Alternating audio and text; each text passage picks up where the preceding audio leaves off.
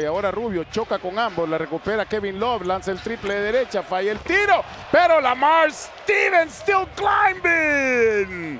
Sí, señor, la primera canasta para Lamar Stevens, le da canasta y ventaja de 7 a los Cavs.